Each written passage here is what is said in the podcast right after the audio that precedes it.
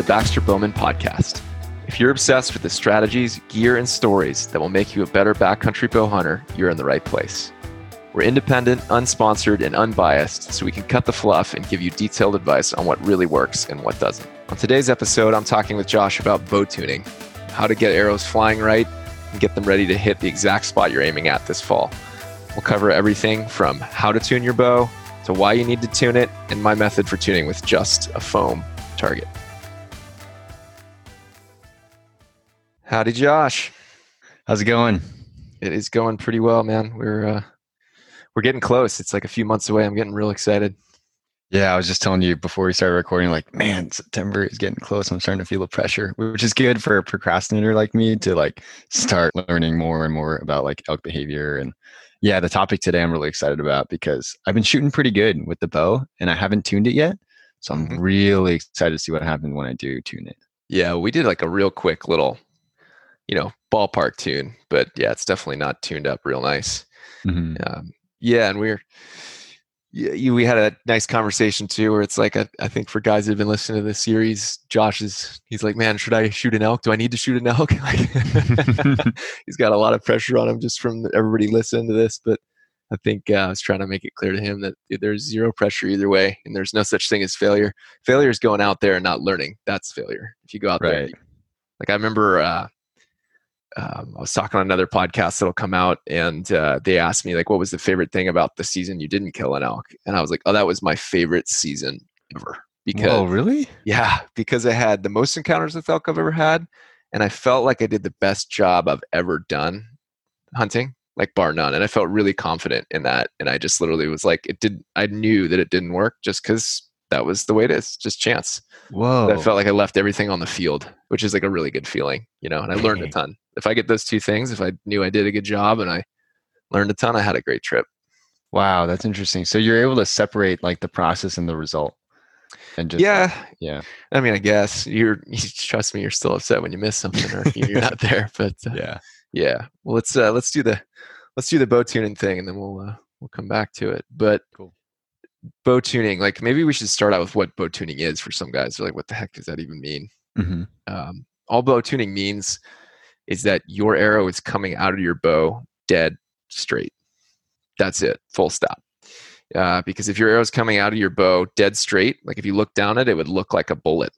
That's what I call them bullet holes just this totally perfectly round like you're looking at the end of it that means when you screw on a broadhead or when you change stuff up the odds of it changing its impact are really low Mm. and then the ultimate step in bow tuning is making sure your broadheads are hitting exactly where they need to go Okay. testing that out Yeah, so that's what bow tuning is. Why is it important? Well, I guess it might be obvious, but Yeah, yeah. Well, it's part of its flight, right? Like accuracy. A lot of guys assume that you can just screw a broadhead on and shoot it. Uh, broadhead manufacturers, it's like a bad joke. They all say it's field point accurate.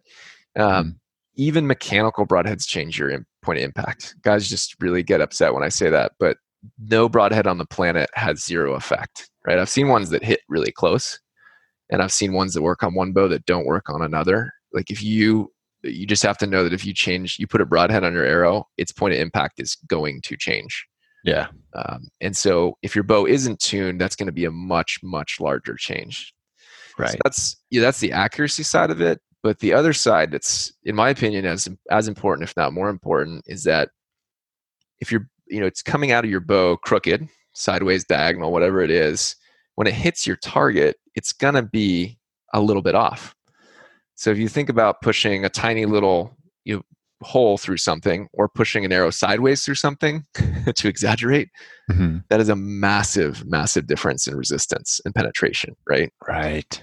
and uh, like as we talked about in other podcasts like arrows just don't have there's a fourth of the energy of a 22 round right there's no energy in this thing so to get the penetration you need to like actually kill an animal it's got to be hitting that animal dead stinking straight because that'll be by far the least resistance to go through the animal Gotcha. Okay. Yeah. So not yeah, because the obvious answer I was thinking about was for for accuracy. Like Mhm. yeah, if you don't tune your bow and it's forty yards out, like that could be like inches off. And if yeah, if you're already nervous and whatnot, like yeah wind, wind going on, branches, who knows, could be pretty risky. But I didn't think about how important it is, how that plays into penetration. Also, Yeah, it So plays hit the right place, like, and it doesn't penetrate all the way through. That could be bad too. Totally. Yeah, there's two two things. And, you know, there's there's a range on those, and I think the reason a lot of guys poo poo tuning or don't talk about it is because if you're if you're hunting whitetail out of a deer stand in under like 40 yards or something, uh, where it's a small animal, you don't need as much penetration, you don't have enough distance for that arrow really to go haywire. It's you could probably get away without it, right? Your arrow might Mhm. hit two or three inches to one side. It might come out crooked, but like I said, it's a small animal. You're probably okay. But when you're shooting at elk, you know, it, where there's wind, you're shooting up or downhill. You've got uh, longer ranges. Sometimes you've got this super thick animal. Like you could shoot at 50 yards and it could be eight or 10 inches off. It could. It's just it's a disaster waiting to happen, right? Right. Right. Yeah. And so the other thing that's super important to know about tuning, a lot of guys go, "Well, my pro shop told me they tuned it for me." hmm Um, and there's a lot of debate on this, but uh, from my experience, like your bow has to be tuned to you individually. No one can tune a bow for you without you being there. Huh. The reason is, is everyone's individual form is super, super different. Uh, so you might grip a high palm grip, you might grip a mid palm grip, you might put more pressure on the top of your grip, you might, you know, have your arms straight, you might lean over a little bit when you shoot, you might extend a little bit less, your shoulder might be low, might be high. There's a thousand little things in your individual shooting style that will change the torque and the twist on the bow. And that, if you think about it, that extra little bit of torque is going to make the arrow come out crooked. Yeah. So repeatability is everything. If you do something, even if you don't have perfect form, if you're doing it the exact same way every time, it's good. But when you're tuning a bow, you're you're tuning to two things. The abstract is the bow perfect, and you're tuning to the the problems you have as a person. Does that make Right. sense? yeah. That makes sense. Mhm. Yeah. So guys that have super good form and are amazing, I've actually been able to tune a bow and hand it to them, and it shoots perfect in their arms too Yeah. Because they're both have good form and it's almost identical. But especially with people like you that are a little newer, you've probably got some little flaws that are going to be different. hmm Totally. Yeah. And so eh, before we get off the pro shop thing too, like a a full tune of a bow. uh, The problem with tuning is there's no definition of it, right? No one says a bow is tuned when this, right? There's a, a lot of different things people call tuning. And so, yeah, if your bow synced your cams and made sure you had a rough paper, a good paper tear at like two yards, sounds great. Your bow's tuned, quote unquote, right?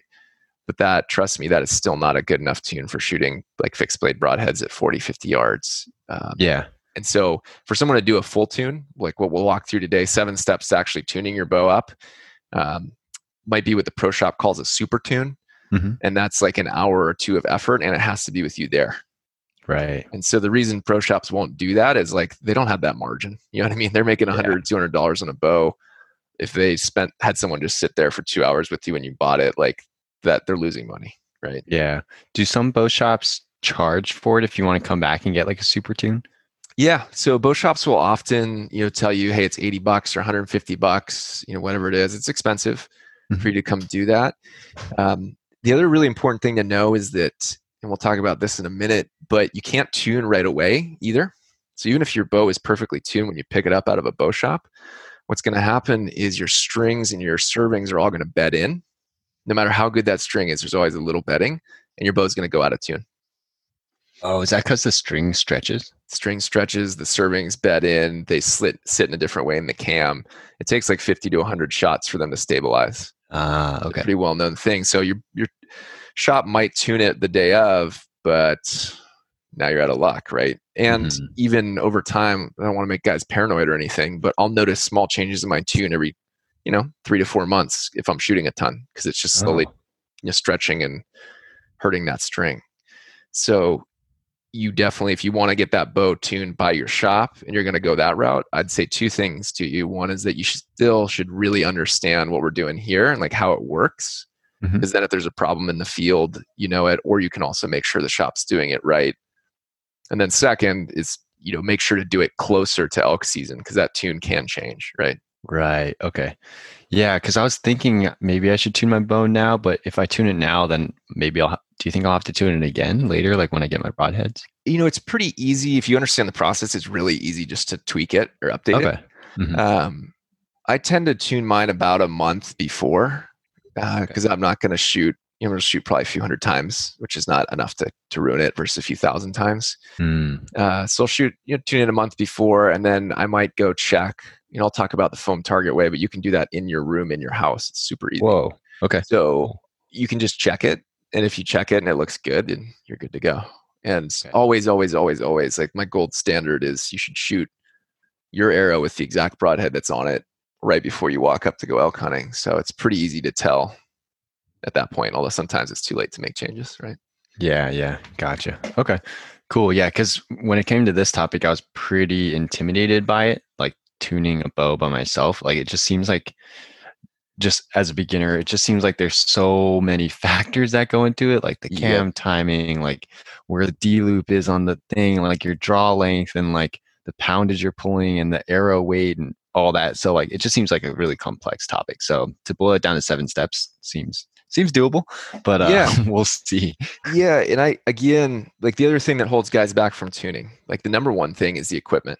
You need a bow press, and you need a uh, draw board, right? And those Okay. two things are expensive and difficult to deal with. You can build a draw board yourself for like 40, 50 bucks. Um, a bow press, you can go borrow one at a range or at a pro shop. And, you know, you Mhm. can pay them to do little things, but that's the real problem. And I fought it for years. There's ways to get around it, portable bow presses, you know. Again, so I'm not I don't expect all guys to run out and do this entire thing themselves, but at least they know the steps of what needs to happen. Yeah. So at worst, you might go to the bow shop and you're like, I just need you to do this one thing, Right. you know, and that costs you 10 bucks. You go back and you do everything else yourself. Um, and that's pretty key because bows, I mean, stuff gets Western, right? You're out there and you knock it, and all of a sudden, your ability to diagnose that it's shooting weird and fix it in the field is going to save you, could save your elk trip, right? Yeah, I was going to say that's probably one of the most valuable pieces of this conversation we're about to have for people is what you mentioned. Like, yeah, one thing goes wrong, you can tweak it right away. You're not totally helpless. Yep. And I I was living proof of that. I was uh, that no was it my second year when I did Idaho and Colorado. I actually hit a bull in Idaho. I would have had two two elk that year, um, but I nicked him on the bottom of the breastplate. The only time I've hit an animal and not killed it, and it just bounced off the bottom because it was like eight inches low, and I'd knocked my sight and rest a little bit when I dropped the bow, and I hadn't figured out how to do it. And so I learned the hard way. Like a lot of these things, I've learned it the hard way. I'm not speaking from like this is theoretical. Like it hurt, man. Missing that thing hurts so bad, Dang. and it's it was a really easy fix. Like it's sad Mhm. but true. It would have been super easy to fix that in about five minutes. So yeah. Yeah. that is what it is. Wow. Um, anyway, not a fine. I mean, he was totally fine. Spent two days chasing him around just to see him grazing in the middle of a meadow. A day and a half later, like, okay, he's totally fine. And, Yeah. I'm really annoyed. But uh, yeah, so we kind of covered the pro shop thing. Um, let me say this: tuning is really, really simple because there's exactly two things you worry about: where your rest touches your arrow and where your nock touches your arrow. Right That's it? the string and the rest. That's all there is to tuning. So there's a few things you do with the bow to make sure it's good, but you get those out of the way at the beginning and then you focus on moving the string or moving the rest and that's all you have to do. Whoa. Okay. Yep. And so there's a lot of different ways to do that and what I'm going to go through is like the escalation too of like start with the small things that are easy and then if you need to you go to the big things. Gotcha. Okay. Um, so before we dive in, though, and that's we'll just talk about those two things this entire time. Just remember, it's only those two things. The uh, there's a bunch of things. A lot of guys aren't familiar with bows in that if you change a lot of little things, it ruins your tune. So before you start tuning, you want to have a bunch of things nailed down. Let me just list those off real quick, and we can talk about them if you want. Your draw weight, right, where your max poundage is that's even more important because you got to choose your arrows and your arrow spine off of those too. But we've already talked about that a little bit, right? Mhm. But you got to figure out what your max draw weight is, and you got to leave it there after you tune. Your draw length, right? You can't change that. That's going to massively change your tune. Your arrows, we talked about those. You got to have so you have to have those three things: your draw weight, your draw length, your arrows, um, your rest timing. So your rest should be working fine. If you got a drop away one, your rest timing is working fine if it's shooting well. Yeah. That's it. But you need to get that nailed before. Um, string accessories, sound dampers, leeches, kisser buttons. This is actually applicable to you, I think, Josh. Right? You still got a kisser. Actually, I think you'll be proud to hear this. It fell off two weeks ago, and I Yes. put a new one on, and I've been shooting just fine. I just learned how to anchor properly, and Isn't like weird? as long as yeah, as long as the peep is lined up, like it doesn't really matter. Like you got it because of the peep. Like you're gonna have a good anchor if it, it looks the same way when you shoot every time. I think. Remember when I had that gut reaction to that thing like three months ago? I was like, dude, you don't need that thing. Yeah. well, now you know. Um, now I think I've got the other four things taken care of. I mean, draw weight, maybe I'll increase poundage a little bit, but uh, draw length is good. Arrows are good. My rest timing, that's an interesting one because there's a little bit of felt that like scrapes a little bit after I shoot like four or five arrows. Like a little bit of felt is like Mhm. scraped off a bit. Yep. So there might be some contact going on, but yeah, I'd get that. You just get it to the point where it's perfect, right? Yeah. Because once you set it to, it doesn't really change. Um, okay. especially the the Hamskea you've got. I shoot a QAD or a Hamskea. They're great. We'll do a Mhm. podcast on the differences later. Um, but Yeah. both of those are so reputable, they're not going to change. Um, yeah, the the only other thing, peep height, right? You got to make sure your peep's set up well for you. But I I assume that's what most folks are going to do when they're getting everything ready. Yeah. And then the only thing that's not something you tweak on your bow, we talked a little bit about this already, is your shooting form, right? Mhm. So I've tuned with like absolute beginners, like my wife, and it's almost it's the same as a shotgun. Just You can't fit a shotgun to someone who's new because if your form is all over the map, like I talked about, it's not consistent. So you can't tune to that consistency. Right. You can't tell if it's the the adjustments to the bow that's making the changes to the shot or if it's the adjustments to the like what the shooter's doing, right? Yep.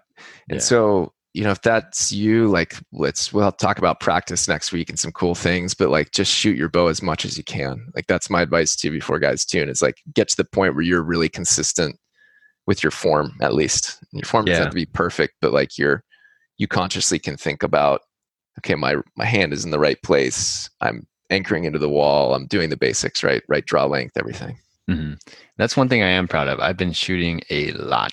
Uh, I've averaged about a thousand arrows a month Nice. um, that I've been tracking, and um, yeah, my form. And I did two private lessons, like spread out over like four months. Like in the beginning, I did one, and then 4 months Mhm. later, I did another. Got a couple adjustments, yeah, man. and so yeah, I went out to the long range, and like my groups at forty were pretty good actually. Yeah, you were knocking fletches off those brand new arrows I gave I you. I did. I knocked two Yeah. fletches off, which I was. I was proud. I was super proud. It's easy to put fletches on if you fletch yourself. It's super Yeah. easy. So Yeah, I was like bummed, but also happy. Like, whoa, that happened.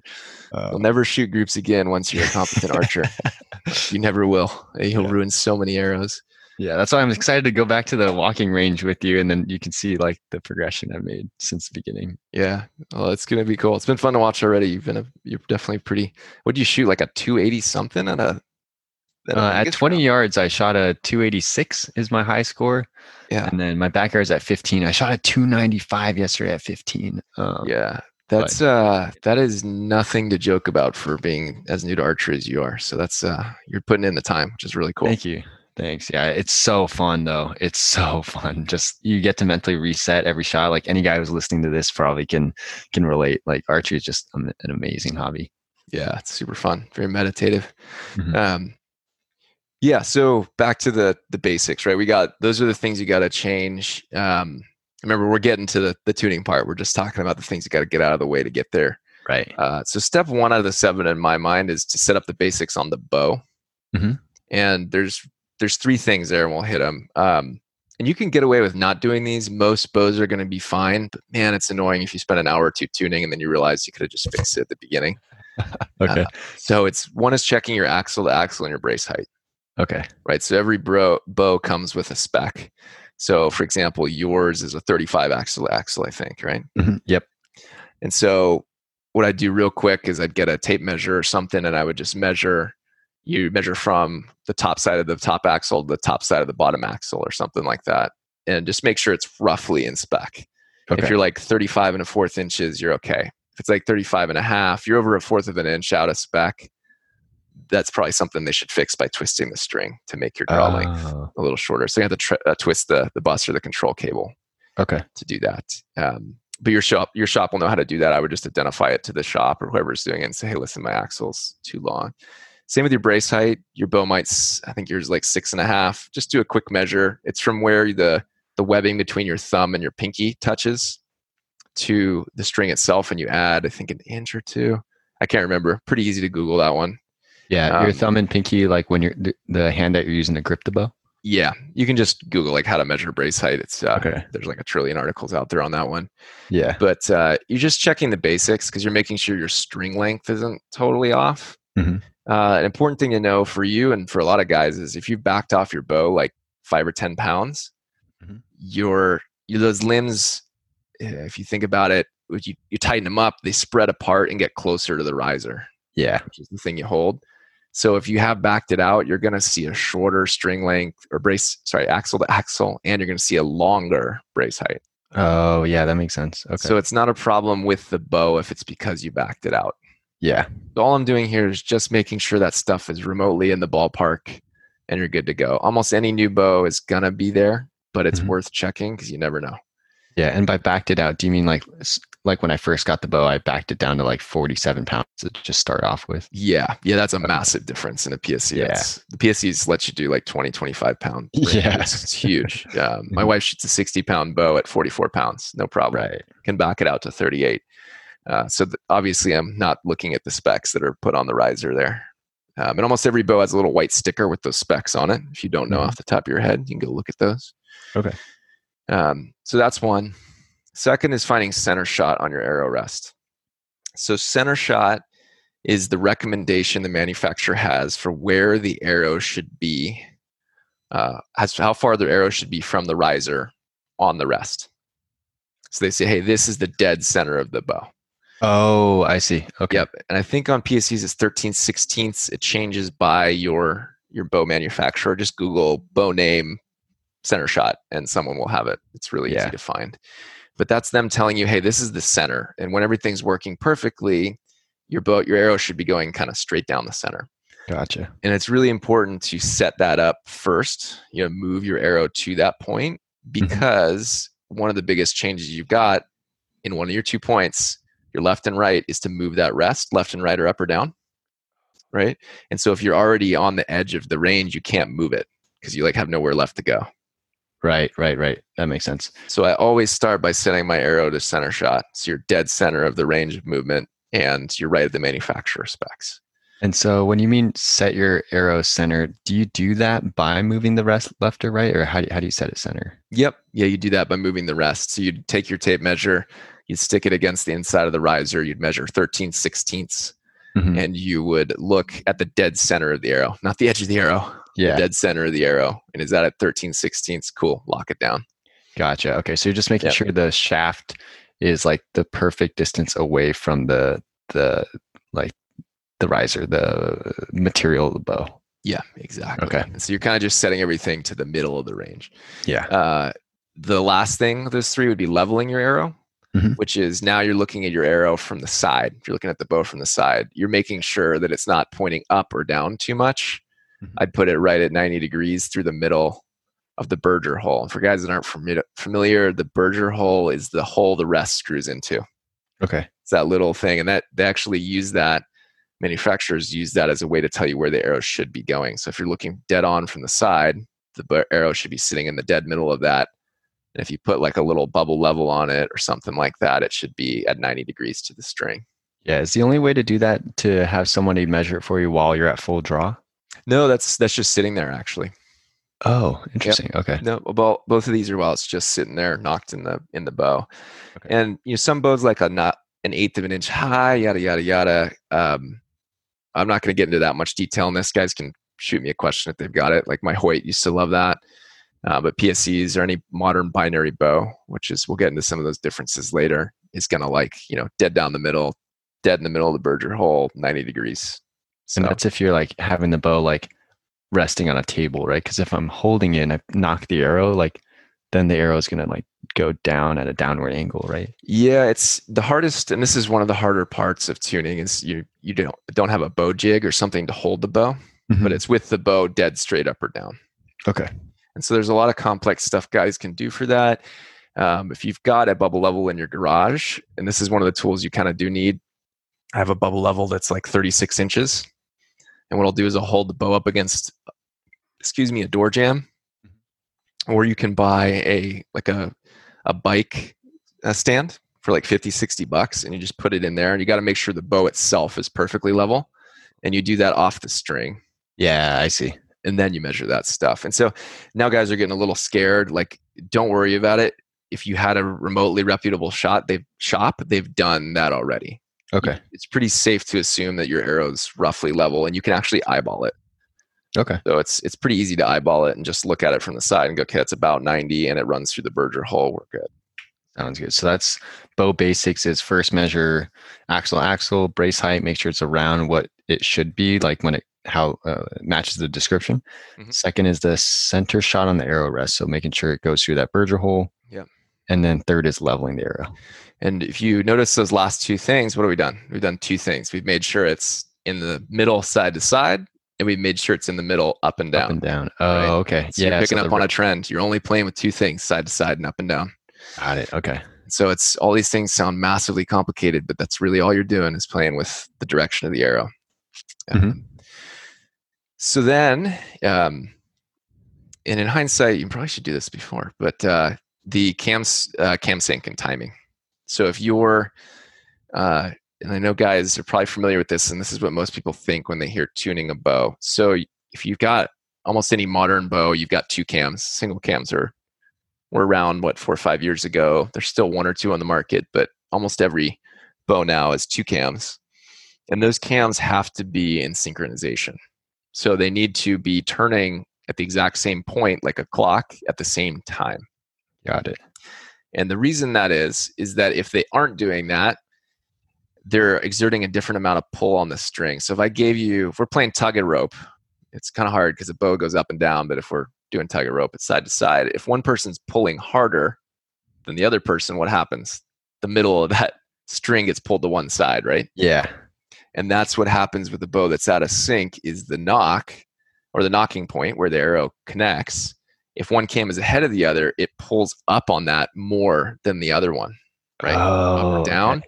and so you get what's called bad vertical nock travel so the nock of that arrow as it's shooting doesn't shoot in a perfectly straight line it kind of curves Right. does that make sense Makes sense. So basically, if the cam timing's off, like when you pull out to full draw, that D loop has moved up or it's moved down a little bit instead of like pulling straight out, right? Yep, and that is what all arrow Oh. tuning is. is You're trying to get perfectly straight nock travel or nock travel that compensates for deficiencies or changes in the bow.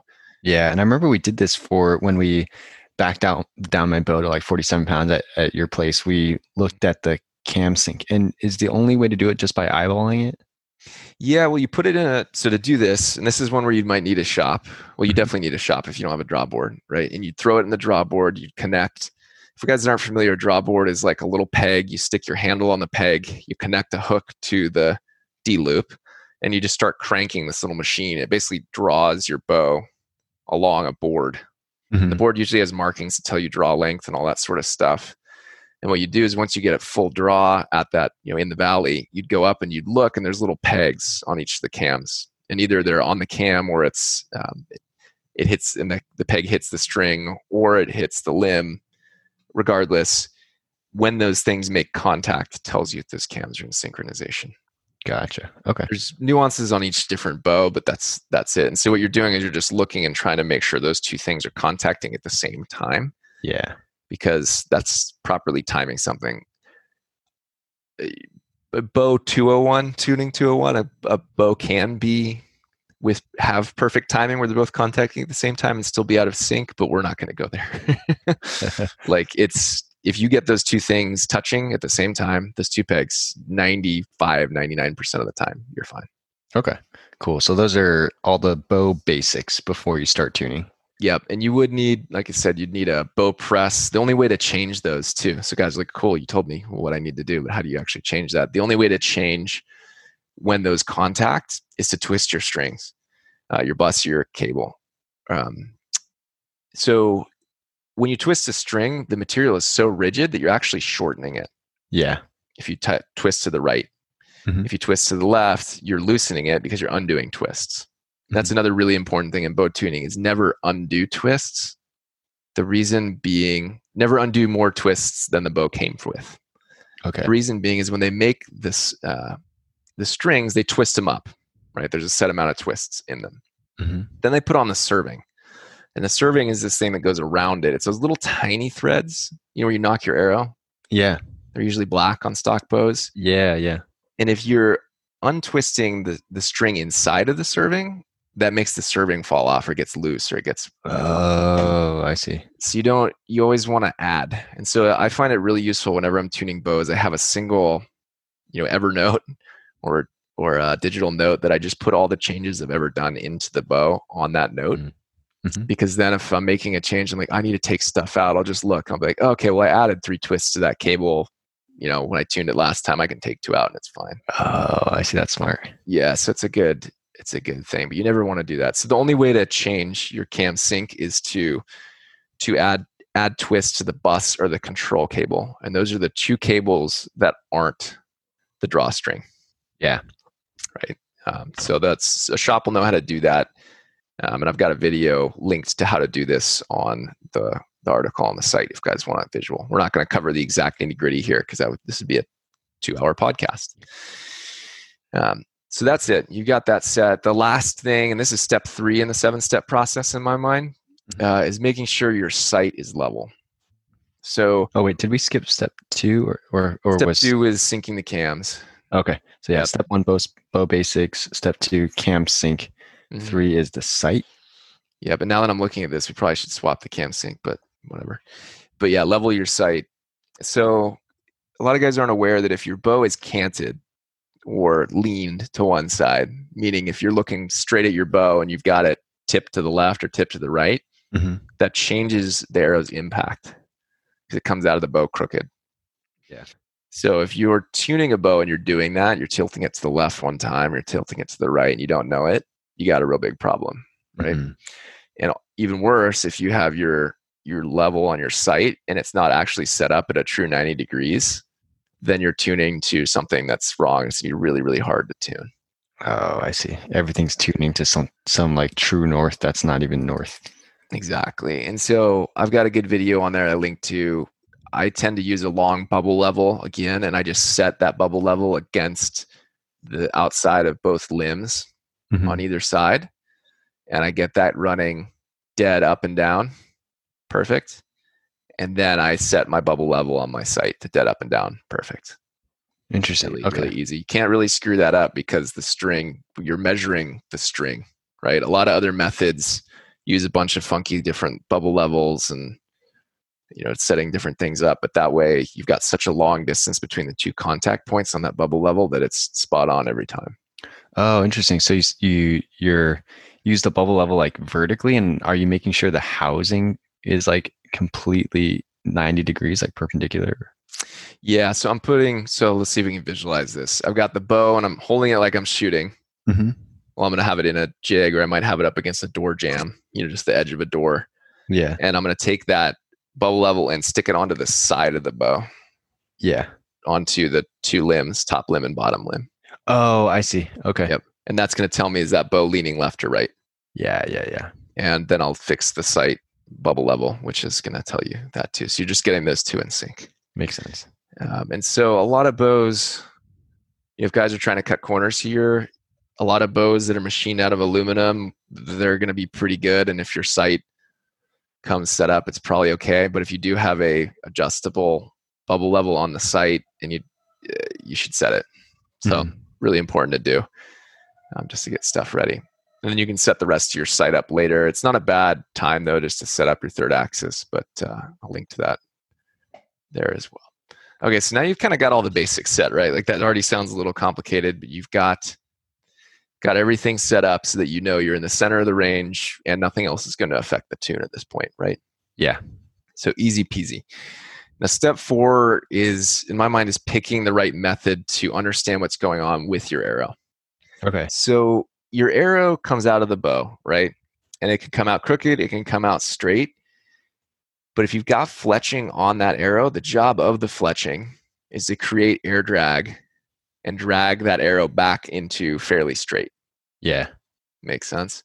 Mhm. So if you just shoot an arrow with fletching on it, it won't really tell you what's going on when it comes out of the bow. Right. Because it's already compensating for it. Exactly. And so guys will, and this is the biggest reason guys don't think they need to tune their bow, is they're shooting field points. and they're shooting them they're like well they're all hitting in roughly the same location but what they don't realize is that arrow might be coming out of the bow crooked and then it's zooming straight ahead at that crooked angle every time but they've set their bow up to compensate for that so they've just moved their sight over to that point and they're like Yeah. oh it works totally fine right everything's Oh. good now when you throw a broadhead on there it's going to be a disaster Yeah, because it's That- coming out crooked, and then like all the the drag and the surface here is just going to push that boat or that arrow way left or way right. Right. Yeah, you're learning, young Padawan, like the arrow episode, right? You got all that, uh, got all that drag on the broadhead. So that Mm-hmm. that drag is basically like putting fletching on the front of your arrow. So yeah. it's gonna fight the back of your arrow. So right. unless it's dead stinking straight, it's gonna be a, a tug of war that's not gonna end in a good way. Mm-hmm. So the way most guys hear about this and the way they they think of bow tuning, they think paper tuning, right? And so bow, paper tuning is sitting there with a target and you put a sheet of paper and a jig or like something that just holds it between you and the target and you shoot your arrow through it and the way that arrow tears the paper shows you what's going on with the arrow in flight Yeah. right and you generally have to do it at pretty cro- close range if you're shooting an arrow with fletchings on it Right. because otherwise it's going to stabilize, right? Mhm. So you start at a pretty uh, low way. So there's some upsides to that, right? Like it's the industry standard. A lot of guys do it. You're going to be able to find a jig sometimes at your pro shop at an archery range. They'll, they might let you borrow it. Like it's pretty easy to get a hold of that stuff. It's a real pain in the butt if you're trying to do it at home because now you got to buy this giant frame or build it. You got to store it. You got to buy paper reams. You know, it's not fun yeah. Right? And so for an at-home bow mechanic, not great. If you're trying to just borrow a beg or steal, it's a good way to do it. Gotcha. Um, second way of doing this stuff, uh, bare shafts into a consistent target, and this is my favorite method, and this is what I do at home. So a lot of guys will freak out and tell you that bare shafts are too sensitive for you to tune, um, and that is completely and utterly wrong. What they're thinking, but in their experience is right. Let me explain that they're thinking, hey, you're going to tune at five or 10 yards, and that bare shaft is going to go so crooked and it's so affected by little changes in your form that there's no way you're going to be able to tune. Now, bare shaft is a shaft with no fletchings on it, right? Mm-hmm. And it does respond like crazy to any little input because there's no fletching to correct it. Yeah. But all that means is that you need to figure out what's going on with the bare shaft closer to your bow before it has time to react, which is actually a really, really awesome thing for home mechanics because that means you can shoot it like three feet and it will show you a much bigger change than a fletched arrow. So you're oh, able to- interesting. yeah, so it's actually a benefit if you're tuning at home to shoot bare shafts because you're able to see a much bigger change. Yeah. Well, one of my arrows blew through the target and the fletchings all get messed up. So I took all the fletchings off it. so There you go. the one. That's the one. Yeah, you can do that. You can, if guys have arrows, they can cut them down um, and just literally trim. And you don't have to trim off the little part. You just cut to the base of it. If that makes Mhm. sense, just take a razor blade and slide it along there. Some really anal guys that uh, tune with bare shafts actually like to put the wrap and the fletchings on and cut them off because they're like, well, it's closer to the weight and that might Oh, affect wow. the way the arrow bends and yada yada. I, I haven't noticed that much, and I'll tune bare shafts with fletch points at 30, 40 yards. So clearly, it's going fine. Mhm. Um, so with this method, um, and this is we're getting deep in this, but we'll get deep here, and hopefully it saves us time later. With this method, basically what you're going to do is you have a target that's consistent, and that's so so important because you want the the target to catch an arrow the same way it's flying. So you can't have a bag target with like a stiff face and a different density center Oh, because what will happen is it'll straighten out the arrow when it impacts, right? yeah. Um, you basically have to have a foam target. Okay. And it's just like the same foam the whole way through because as the arrow goes in, it's going to stay the direction it was flying. Oh, I see. There's nothing that's changing it when it hits the target. Mhm. So what you're going to do is you're going to shoot a fletched arrow because the fletched arrow is going to come back to straight and you're going to shoot a broadhead and you're just going to compare the two. Oh, wait. So you're going to shoot a fletched arrow and then a broadhead. Oh, sorry, not a broadhead, a bare shaft. a bare shaft. broadhead? Okay. Woo. Yeah, yeah. Uh, yeah, you're gonna shoot a fletched arrow and a bare shaft and compare the two. And so by doing that, you literally can tell, oh, there's a there's a nock left tear like paper tuning, or a nock right tear, or a you know vertical nock tear, that sort of thing. Yeah. Wait. So you still shoot it through paper? No, no paper at all. Just shoot it into the target. Oh, and what okay. you're looking for at the target is you're not comparing where they hit on the target. That's another misconception. That's what a lot of guys think of when they're tuning bare shafts. And that's another way to do it. That's not this way. You're literally looking at them from from left to right, from behind, or up and down from the side, and you're just seeing how is that arrow flying compared to one that's fletched. Oh, I see. So you're looking at the uh, bare shaft and the one with fletchings when they're both the arrows are in that foam target, and you're just comparing like how those are coming out. Like maybe it's angled up or angled down, or like Correct. left or right. So when you look at the back, like if you're looking at the nock, should it just be like perfect? Like you, you don't see the arrow shaft; it's just like a straight shot. Yeah, you basically look down the fletched arrow's arrow shaft like it's straight, and then look at the other one and see what's going on. Oh. And obviously, since they're not in the same spot, you can't. You have to kind of mentally figure out what the difference is. yeah. But so I have a there's a link to a great video up on the website. There's a picture of this on the website. Mhm. Guys get a little wigged out by this one, but the real benefit of this is like if you have a foam target, you have everything you need to tune. Got you don't it, ever yeah. have to deal with finding a paper jig, setting stuff up. It's really, really stinking easy. And you can just keep doing this at further and further distances as you get tune gets better and better. So Right. that's method number two. Method number three, if you're really ambitious, is just going straight to putting broadheads on your arrows. Okay. So you can put a broadhead, you got to know your tunes at least somewhat close for this, or you got to start shooting really close. Yeah. You can put a broadhead on one arrow and put nothing, you know, field tip on the other, and then you're shooting them and comparing where they impact, Both with the fletchings on. but where they impact, both with fletchings, yeah. Okay. Okay. And so that will show you, you know, what's going on as well. Um, and I've got a guide to what all these things show you and what you need to do, and we'll talk about that in a second. So Yeah. if guys can mentally separate that in their mind, there's paper tuning, there's bare shafts into a consistent target, or there's a broadhead in field points. Okay. Right. And so what I'm going to do here, there's a link to a video for each of those three methods up on the site because it's we can't take the time to describe them all in detail and what you need to do for each. But Yeah. all three of those are going to tell you the same thing, which is is the arrow flying with its nock, which is the back end. You always look at it from the back end. Is it flying with its nock, high, low, left, or right, or a combination? Yeah. right? Okay. And that's really what it is. So once you figure that out, you're now able to tune. And so this is step five, right? So the Mhm. first thing you always do is you fix the up or the down in the arrow shaft, the vertical nock travel, Yeah. because vertical is way, way easier to fix.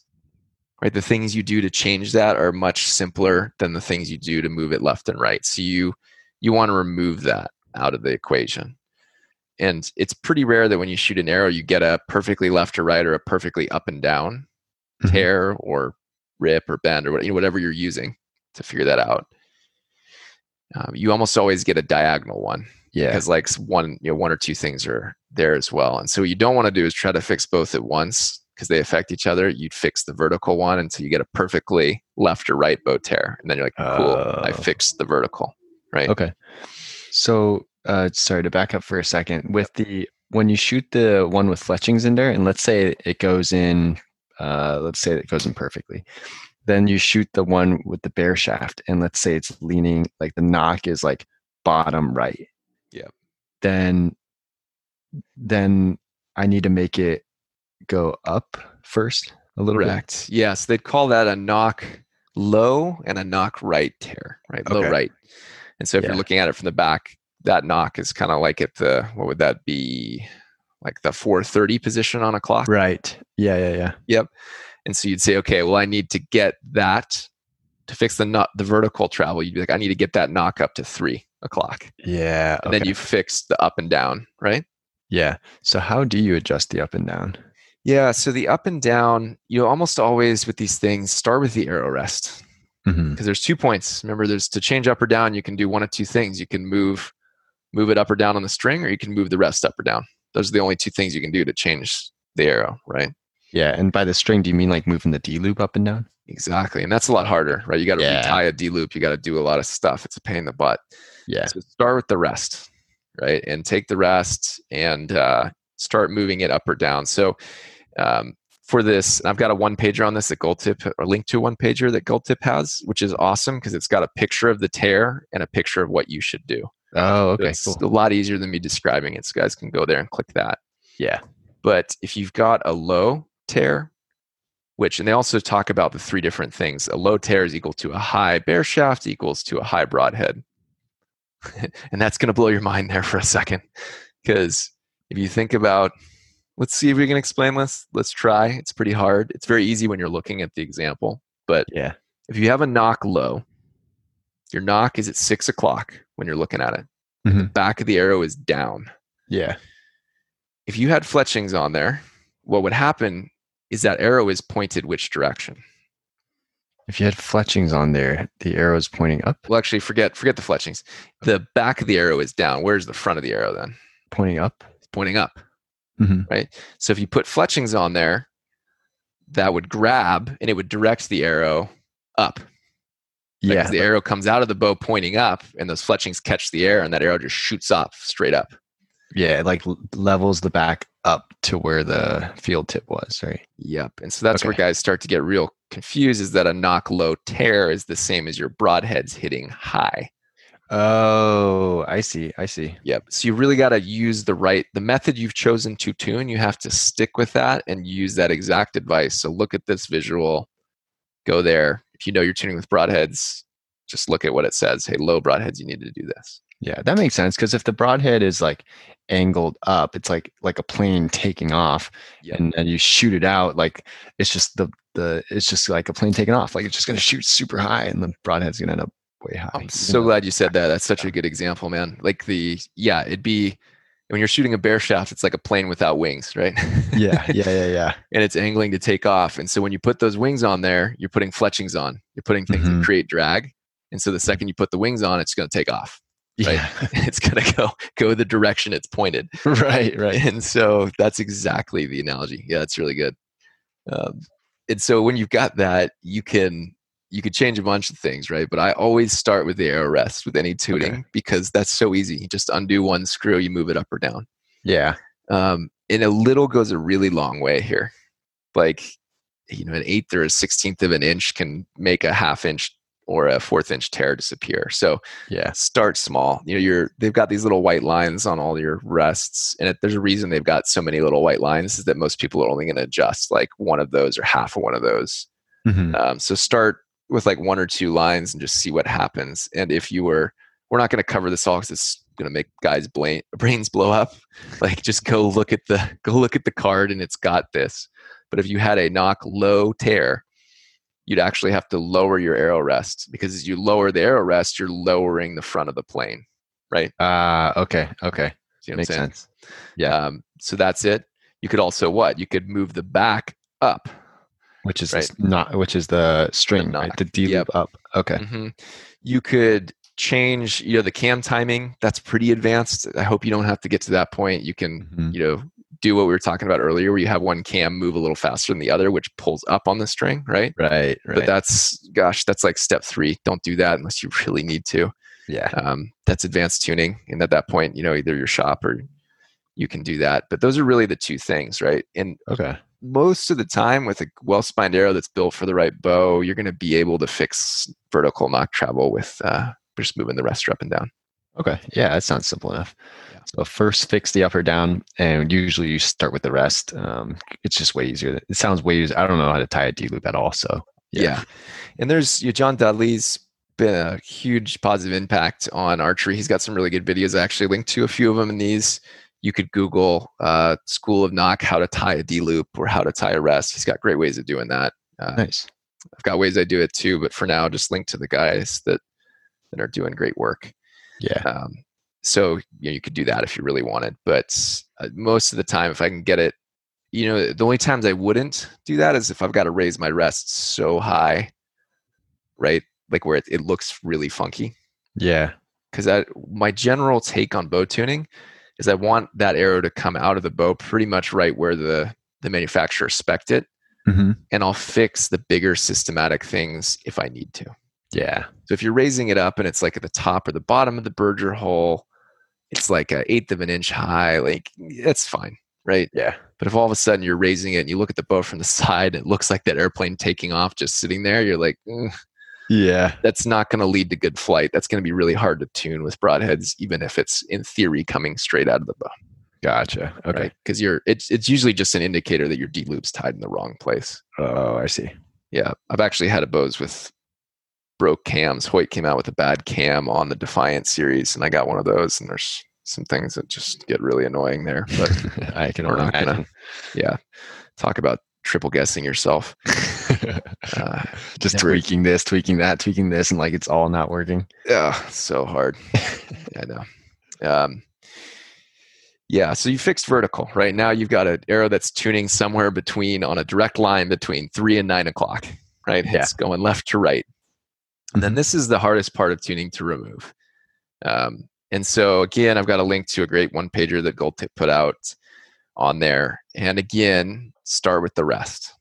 Right, like if Yeah. you were, uh, let's just use an example. If you're getting a nock right tear, which means you know, we said low right, so we're sticking with that. We fixed the low. Now we've got right, which means the back of the arrow. If you're looking looking at it from the nock, the back of the arrow is to the right.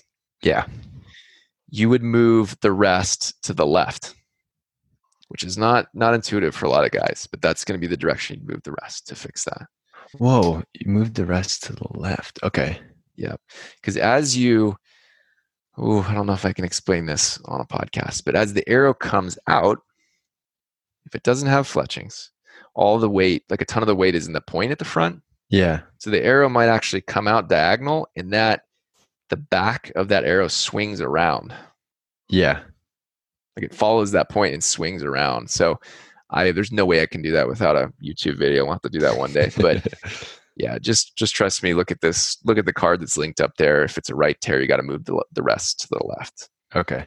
Yeah, because it's it's just so counterintuitive. You think like if the point of the arrow is going to the left, then I'm going to move the rest also to the left. It seems like it exaggerate it for some reason. Yeah. But- Yeah. Yeah, that's weird. No, and there's a thing called the archer's paradox, which is the arrow actually doesn't point to where it's going. It bends as you shoot it. hmm And I don't, I'm not, again, I don't want to get too crazy. It's fun. Look it up sometime. Arrows actually, since they don't ever fly perfectly straight, they're oscillating as they shoot. Yeah. It leads to a lot of this weird behavior, but that is what it is. Um, so this is one where if you can fix it with a real small rest tweak, that's awesome. But uh, that happens sometimes. There's pretty good odds it might not work that way. So what I do is I try to fix it with the left or right arrow mo- or rest movement. Mhm. And if I get to the point where it's still tearing and it's starting to again get pretty obvious that that thing is sitting cocked out to the left or the right, Yeah. like if you can look down on it and it's really obvious or you've moved it over like call it a uh, i'm trying to think of the right numbers here like an eighth or a uh, you know fourth of an inch at worst fourth is pretty crazy if you moved it over an eighth and you start getting it where it's really going out to one side or the other hmm that's the point at which i would put the rest back to center shot and i would focus on fixing the left or the right movement of the string Okay. And how did you do that? so this is where it gets a little more advanced right um, Gotcha. to move and this depends on your bow type and so the nice thing about most bows now is almost all manufacturers are going to the binary design um, so it's not there used to be like eight cam systems and 20% of the bows or five cam systems and 20% were made in each now you've kind of generally got two types okay. but uh, you can do a few things you can either shim you can move the cams themselves hmm right? So if you think about the bow and you take those cams and you slide them left or right, you're sliding the string left or right, Oh yeah. Yeah. right? Mhm. And that's what you do in a binary cam or a, a floating yoke. I say floating yoke because it's there's different designs of floating yokes. And a floating yoke for guys that aren't familiar is you look at it, you look at your bus and your control, the two cables that are not your drawstring, and they have a piece of cable that goes up and attaches to kind of a U-shaped piece of cable that goes around Yeah. the cam, right? That's like the one I have on the PSE, I think. Exactly. Like PSEs, um, what else? Primes, some Bowtechs, um, Mathews, all those guys are going to be that way. Okay. And so you're going to have to physically shim the cam over, so move the cam. We'll talk about what that is in a second. The generally other option, we're going to cover about 90% of bows. If you're not in these two options, shoot me a message. Um, The other option is a yoke, and this is the current Hoyts, the old Hoyts and the current Hoyts, even though they've moved the cam system on the bottom, but that's another story. A yoke, if you look at it, um, not a floating yoke, just a yoke, is if you look at that string and that string literally separates, like the string splits. Turns into a Y. Turns into a Y. And it hooks onto the outside of the limb, not onto the cam, the outside of the limb on either side. Yeah. And so you gotta, you can do one of two things with the shimming. And what the shimming is, let's go over that and then we'll go over the other method and we'll talk through these two. The shimming, you've got the two limbs, right? And you've got the cam. Mhm. And then between the limbs and the cam itself, there's these little tiny spacers, Yeah. right? And you can move those spacers from the left to the right. You always have to keep the same amount of spacers on there, right? Or the cam Mhm. would be free floating. You move them from the left to the right, and you're physically moving that cam to the left or the right. Yeah. And that's going to move the string to the left or the right. Mhm. Um, and so that would be for a right tear, you'd actually move the wheels to the right. Again, it's all in the diagram. Don't freak out about it, right? The other system, if you're talking about moving or using yokes, is to twist or untwist yokes. So, like the string, you're you're twisting a string that shortens or unshortens it, right? Oh, okay. Yeah. And by doing that, if you think about you got this Y, and if you tighten one side and untighten the other, what you're doing is you're leaning that cam over one direction or the other, hmm right? And when you lean that cam over, it effectively changes, it effectively moves that string to that side. Yeah.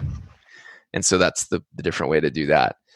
Now, when you're doing this, if we're getting into the advanced mode, I generally would check my cam lean. You can lay an arrow against it and look at where it intersects the string.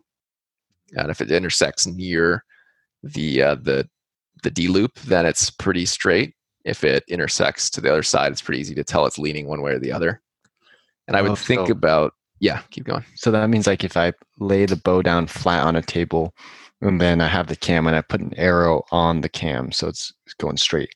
And then I just angle the arrow to like see where it's going to meet the string. Is that what you mean by intersect? Yep. Yeah, Okay. so straight up or down. Gotcha. Um, and so what I would do is I'd look at that first and I'd go, okay, what's the cam lean on this bow? Because you know Mhm. what adjustment you need to do. You're like, well, I need to move them right or left. yeah. And I'd look at the cams and see, hey, is there one cam that moving it to the right would be a good thing? I'd get it more straight up or down. hmm And that's the cam I'd do it to. Oh, Right. okay. Or you could do a very minor change on both, but when you're shimming a bow, like a PSE, um, really tiny changes, two hundredths of an inch, tiny, tiny spacers. Got a photo of this in the article. Will change almost an inch tear left. Like it's a Wow. massive difference. Um, so another word on shimming before we get on to the other side of the house. Uh, you're going to get a lot of pushback from guys because what happened is historical bows almost never needed to be shimmed for a lot of reasons we can't cover here because of the cam design. Mhm. And so a lot of the old school guys, they're like, there's just no need you'd ever need to shim a bow. There's just no way. But these new binary designs that have come out in the past few years, it's a very standard and normal thing. Okay. Um, and you've noticed, you know, Mathews has what they call top hats. Prime just came out with a version that can be shimmed. PSE's always had shims. Like they've all realized you have to do it. So Yeah. they've they've all come out with bows that allow you to shim. And if you have an old one that doesn't, you can be straight out of luck. You might have to just build a different arrow, which is pretty annoying. Yeah. Do you have uh do you have to have like special tools to remove those shimmings out of the bow? Oh wait, you need a bow press first. You need a bow press. Yeah. Yeah. So this would be one that you can take to the this would be the point if someone's not familiar, just to take it to the bow shop yeah. but they would uh, they'd help you out with that. And You basically you remove a C clip, you slide the axle out, catch all those shims, remember which side they were on. Dear goodness, oh yeah, and uh, they just move one over, plop it right back in. That's all you got to do. You can actually shim it in the the bow press. It's pretty Got it. easy. You uh, yeah, so it's not too tough. Okay. So then the fixed yoke systems, and this is one upside of those. Um, there's trade-offs between the two systems. One upside of the yoke system is you can just put it in a bow press. You just pull those two strings off, you twist them or untwist them, and put them right back on. You're done. Yep. That Easy easy. enough. Yeah. Easy peasy. The downside of that, and I'm getting real advanced here for 30 seconds, but bear with me. Downside of that system is you will always have to adjust every single string you put on it because it's about the string tension. And if the string stretches, the tune changes. Oh, so versus the PSE, if you've got it set up perfect and they give you a string of the exact same length, it's going Mhm. to work. So you could, in theory, cut a string off the PSE, put a new one on, it could still be in tune. Oh, I see. I see. Okay. There's a lot of nuance to that, but uh, yeah, anyway, for guys that are like, oh my gosh, why would I not get a Hoyt? Um, there's upsides and downsides to both. Yeah. Um, so the yoke system, you just got to make sure you, if you take add a half a twist to one, you want to take out a half a twist to the other, because otherwise you're effectively shorting the entire or changing the length of the entire string, which is going to change your tune, Right. You just want to go left and right, not Yeah. up and down. not up and down. So, Yeah. So that's it. Bowtech Revolt, they have a new one called the Deadlock, which allows you to actually make these changes just by like moving an Allen wrench, which is kind of cool. Oh, wow. that- Um, that is cool. it's a real benefit for guys that want to tune at home but don't want to buy things. I think it's a Yeah. cool thing. And I, you know, bow manufacturers used to chase speed. Like Mhm. they did speed until like 2015, 2014, and then they kind of started maxing out there. Then they started going for shootability and like quiet. That's Mathews led the charge there, and everybody else is kind of followed. PSEs this year made a pretty big uh, change to their bows to go for for quiet as well. So that's been the biggest trend. And then I think the next big trend is going to be tunability on the bow without these tools. Oh, yeah. That's smart. Yeah, I can So- see that. so it's cool stuff. hmm Um, so that's, I mean, that's really it. You're gonna, if you do those and you can't fix it, you've got really big problems. Um, like you're gonna be swapping limbs around on your bow. And this is another reason that guys are like, but what? Why doesn't every bow just tune the same way, and why doesn't it work? It's because even the deflection, which is the bend on your limbs, is different. So if you look on each of your limbs, you'll see like 148 or 138, and that's their measure of deflection.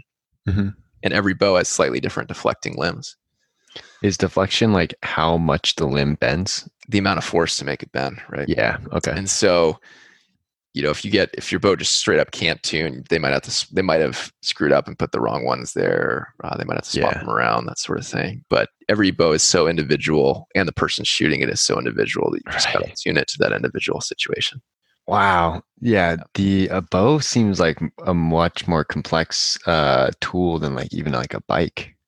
Yeah. Oh, definitely. Yeah. Yeah, and that's the, that's the downside of archery. Like you can't, like I said, if you're shooting deer at close ranges, you kind of can, kind of, but you can't really just pick it up and go. Like a Mm-hmm. Yeah. rifle, you pretty much pick it up, shoot a few factory rounds through it. Oh, that's a good group. Then you just move the sight to that group and you're good, Yeah. right? A bow, you've got to do a lot of tuning before you can adjust the sight. Yeah. But what's nice about the bow is like once it's all tuned to you, it's like perfect. That's how you get these guys shooting like 300s in Vegas, right? Yeah, yeah, and it's Yeah. uh I mean that's really what that's the difference between archers, right? Guys that enjoy that process and enjoy that Yeah. are gonna be archers. If they don't enjoy that, they're gonna probably go shoot a rifle. And there's zero wrong with that. Like Mhm. I hunt with a rifle too. I love it. Hunters, the best thing we can do as hunters is stick together. Like Yeah. we absolutely need to be one unified voice if we're ever gonna have a hope of surviving. Yeah. Um, but yeah, it's this is where guys can get nuts. And you can just pay a shop to do this, right? But at least Mhm. now you know what they're doing Yeah. and why it might take them a while and why you need to be there being the one that pulls the bow and shoots it uh, for them right because if someone else is pulling it they don't have your same draw length they might Yeah. be working it different and they're they're tuning to that yeah Right. so that's pretty much it right at this point in time if you fix those you're now going to shoot it and you're not going to have a six or a nine o'clock you're going to have just it hitting right in the dead center of the stinking clock hmm right? That's what you want. It's called a bullet hole in paper tuning. With the others methods, you're basically just going to have them hit in the same spot. Yeah. By the way, if you're ever broadhead tuning, uh, please, please, please shoot the uh, shoot the broadhead first, Uh-huh. because you're going to wreck your arrow if you don't. Right? Oh. yeah, pretty funny. Yeah. But uh, yeah, so you pretty much have a bullet hole, and it's good to go. And in 90% of the cases, like vast majority of the cases, if you screw a broadhead on and you have perfectly straight arrow flight already, like that broadhead's going to impact with your field points or close to it. Oh, okay. Cool. Yeah, that makes sense. You're going to be pretty good, but really, that's the last thing. So once you've got that perfect bullet hole, straight, straight flight using whatever method you've done, then you're good to shoot as much as you want. Uh, you're, you know, you know things are flying great no matter what with field points. Yeah. I would always, always, always still test where your broadheads hit compared to your field points Yeah. um, because that's the final step in tuning, right? Okay. And that's when you'd set your sight for going hunting is just where the where the broadhead's impacting. Yeah. So once you got it tuned for field points, and then let's say it's a month out, you got your broadheads, you, you screw them on there. Yeah. Then how would you like test that when when you're shooting at a target? Well, you could use basically that third method, right? You just shoot a field point, then shoot or shoot a broadhead, then a field point. And mm-hmm. if they're impacting together, you're like, cool, that's pretty good, right? Oh, I um, see. Okay. Yeah. So that's how you test it. It's that third method. Um, and if you if everything's good, you feel good, great. Then I would just go through all your sight pins and go shoot a broadhead at 20, a broadhead at 30, 40, 50, whatever, however many pins yeah. you have, just to be sure. Okay. Even if a bow is tuned perfectly, when you add a broadhead, you're adding more drag. Yeah. So they're going to be almost identical out to 40, 50 guaranteed, but you know, at 50, 60, 70, 80, you're going to probably have the broadhead hit a little bit lower than the field point just because there's more drag on the arrow. Right. That's yet another reason I use super heavy arrows. Is because heavy arrows are way less affected by that little extra bit of drag. Because they've got so oh. much momentum already built up mm-hmm. that I've noticed versus the light arrow, my my arrows impact closer together, which is yeah. great. I go out there, I shoot at 60, 70, 80, and it's pretty much spot on. Nice. One little tweak. Um, there's one or two other methods to verify stuff. You know, sometimes it's hard. And oh, I totally skipped the step. My bad when you're when you get that bullet hole or that perfectly straight thing, you might get that at five yards or three yards or three feet. Yeah. Right. The step uh, fine, like really fine tuning, you should go out to at least 20 feet or 20 yards. Okay. Like you should just start slowly work back, back, back, back, back. Oh, I see what you're saying. You want it to get to the point where that thing is still dead stinking straight at that distance. Now, the bare shaft thing, yeah, 10, 20 yards, that's it's getting hard and it is really reliant on your form. I but see. If you uh, you should just keep going back until you get out as far as you can because that's going to tell you that that bow is truly truly tuned. Gotcha. Okay, so yeah, you fix the up or down, you fix the left or right. That's shooting out to like two, three feet. Then once that's like a bullet hole, then you move the target to like five feet and like do it again and like make the final little tiny tweaks. Then maybe ten feet and yep. tweak and tweak until it's pretty much perfect. And this is my thing with paper tuning is that there's a lot of bows I've seen get perfect bullet holes at like three feet, five yards, and guys are like, it's tuned, it's good.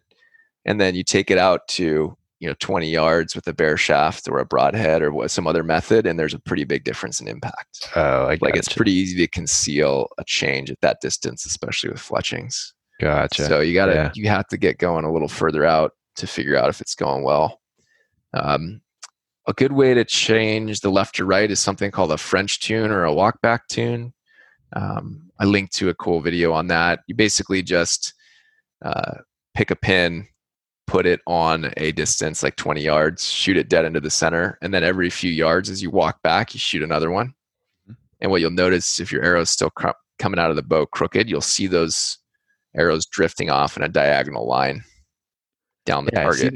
Yeah, I see that picture on the website. Uh, yeah. Why is that? Why why does it do that? It's because that, uh, like we talked about, if it comes out of the bow crooked, mm-hmm. it's pointing left or right, then it takes off in that direction. So the further yeah. out you go, the further it's gone off into that direction. Oh, I see. You know what I'm saying? Mm-hmm. So you know, in theory, your 40 yard would be twice as far from the dot as your 20 yard, and so on. And so it's a really good way for you to be like, oh yeah, that's not on. Oh, I uh, see. So it's a okay. verification way. I don't use it to tune because um, it's more time cons- consuming, but it's a good way to just verify and check. Yeah, and test. 100% sure and test. Because uh, a lot of guys are not, as this is an upward or downward spiral. As your form gets better and you're better at tuning, it's really, really easy. Like I can shoot one arrow and be like, okay, I'm confident in that. But especially if you're doing the, the bare shaft thing or paper tuning, I would always say shoot two or three arrows or shoot two or three times at least mm-hmm. uh, if you're new because unless you're getting the exact same thing every time guess what it's you it's not the bow yeah right um, and also your arrow spine might be slightly different on two or three arrows. Right so you want to change that not tune to one arrow that's way off or something like that. Yeah that makes sense. Yeah. So that was step seven.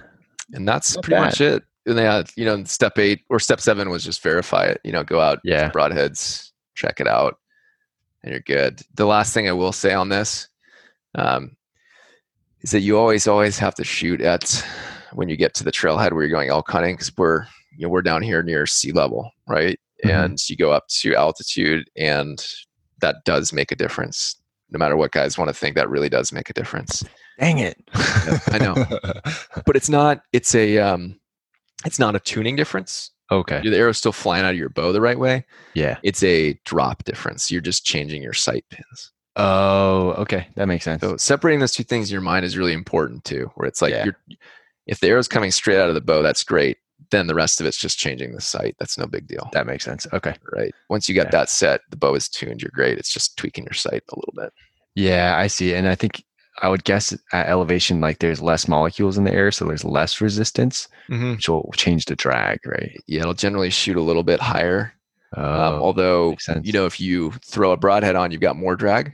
hmm So they can kind of meet in the middle. They can go up, they can go down. Like you can't really call it because you never Okay. know. The drag from the air might be less, but the drag Yeah. from the broadhead might be more. Right, right. It's like if, you're shooting at sea level, it's like shooting through a pool or something, and then you shoot through air, and it's like wow, way less drag.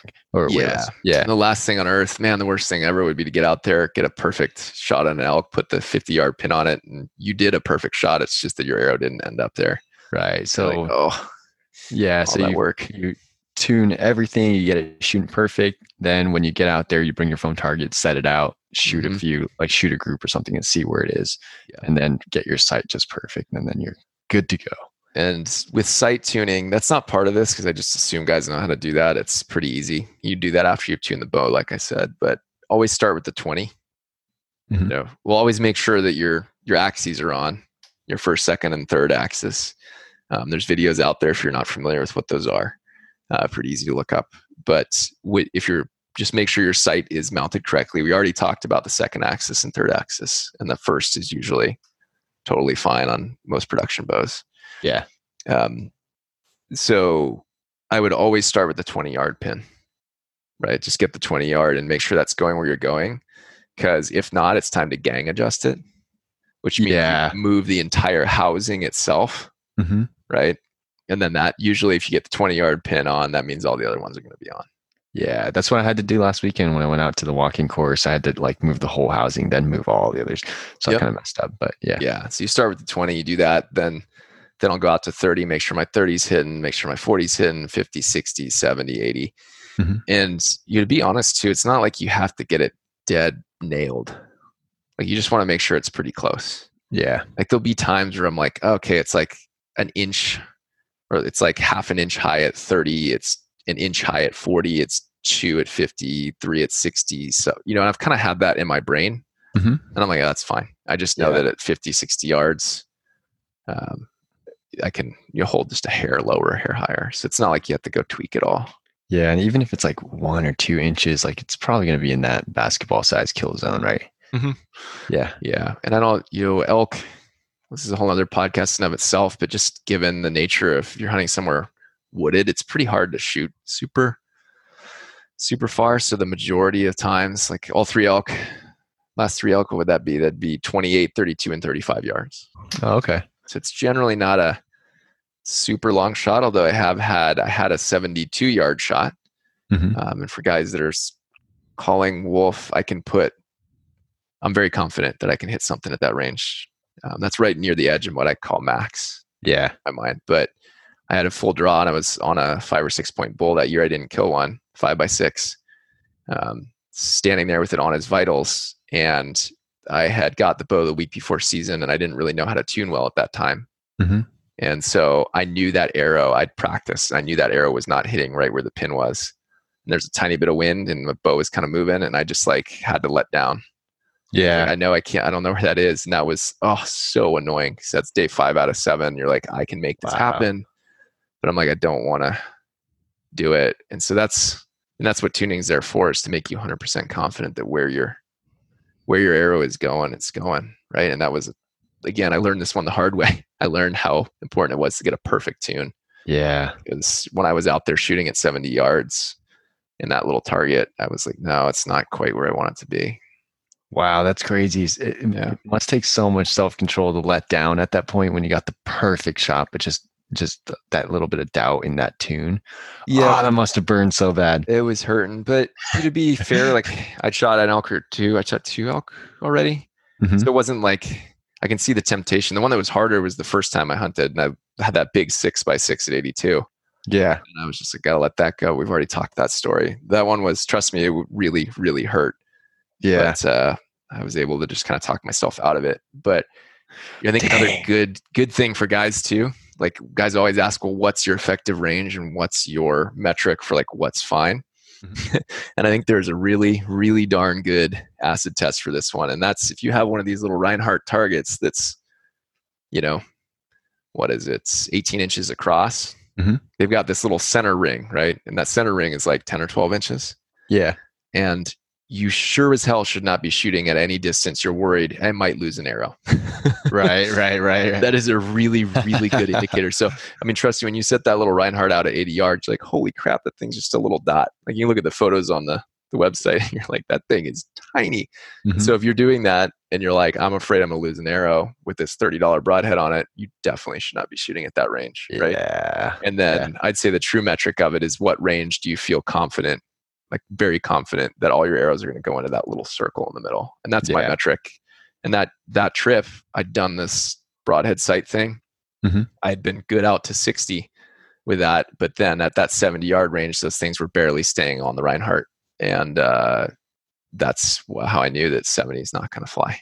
Yeah. And so makes sense. yeah, it was a it's a good and like that changes day by day too, right? Like that's another reason you can't tell guys one distance is ethical because you know I knew that day like I knew where that was impacting at 70 and if it had been day one and I wasn't tired and there was no wind and it was a perfect shot I could have just adjusted up into the right like six or eight inches and I'd be fine hmm but I knew that day it's day three I'm tired this is a slightly downhill shot it's windy as heck up in this basin like this just doesn't add up right Yeah. so your your effective range, your ethical range changes by the second. Yeah. It's Wow. not, not something you can set and say this is what it is, but it's right. That's that's it. dependent on conditions. Um, but yeah, one one point I was going to bring up as you were bringing uh, talking through the bow tuning is like, I guess one benefit I have is I've been like all the guys at the shop, like all the employees, they they know me by first name now. I'm like I always buy stuff from there. Like even though the tool is going to be like two bucks cheaper on Amazon, like I just want to support the shop. They're like Yeah. it's the services that comes with it. It's all the tips that they give me Yep. um, that are really helpful. So yeah, like little stuff I just buy there at the shop. Uh, targets I buy there Yep. uh, just to support them. And now, like, if I go in, I'm like, hey, can I use your bow press? Like, they're like, yeah, go ahead, like, use the bow press. Oh yeah, that's the that's the quid pro quo of supporting a shop too, right? And even you know even uh, buying your bow press from a shop, like Mhm. if you have problems tuning your bow yourself, they're probably still going to help you out. Um, so it always pays to support those guys. You know, for me, I didn't really trust the shop that was close to me. Uh, they I had some bad experiences. The closest one's an hour Mhm. drive one way, so that's why I got super into it because I'm like, I got to be able to do this myself. And Yeah, there's nothing wrong with it. But like Josh said, if you're somewhere in between, it always pays to support the local guys because they're gonna help you out. yeah. Cool. Well, that was not as bad as I thought it was going to be. Yeah, I mean, it's yeah. there's still some areas there that your mind goes a little numb, Mhm. um, and I generally try to not just say what to do because it's easier to look at the photos, right? But Yeah. uh, at least guys have a good picture, and you have a really good photo or in your mind of like what needs to happen, and Mhm. even if you get someone else to do it for you, you now know what's good. Yeah. It makes a lot of sense. So you just make sure the basics of the bow are set up. You get the cam sync, the sight there, all that's good, leveled, the arrows level, and then you then you just start fixing up or down or left or right. And there's only two things that affect that: the rest or the string. So yeah, with both of them, you start with the simple thing, play with the rest. If that doesn't work, you go on to the more complex thing. If that doesn't work, you know, call in the firemen, go to the shop, or or just uh, go to the third thing. It's really it's pretty simple. It's easy to get stuck in those weeds though and get turned around, but yeah, it's that simple. But it's not bad. And like you said, most of the advice is going to be totally fine for like 80% of guys out there. And like those little exceptions that you might need to call in some extra help. But yeah, for most people, I think it should be good. Should be good. Cool, man. Well, we'll uh, we'll have to get your bow working great. Um, it'd be cool if you did that one with your shop and just learned it yourself. But uh, that would be were- cool. If you were here, we could uh, you can use some of these tools too. So Yeah. exciting times. But next week we're what are we talking about next week? We're back on. I think we're back into strategies and tactics. Oh, we're talking about practice Oh, nice. Okay, cool. Yep. for guys that want to talk about that. That's a uh, that's one of my strongest held beliefs is make sure you practice the way you're going to actually hunt elk. So tune in for that Oh, next week. Yeah, so we're gonna talk about uh, practice, like like shooting and stuff, and like situations to get it. So it's very specific and similar to like what it's gonna be like out there. Yep. Yeah, I'm 100% convinced that at least one of the elk I've killed is because of the way I sh- practice. And I bet you could attribute a pretty big portion of the others to it as well. So it's an important. thing. Awesome. Yeah, stoked for that. Cool. All right, guys. Thanks for tuning in. We'll catch you next week.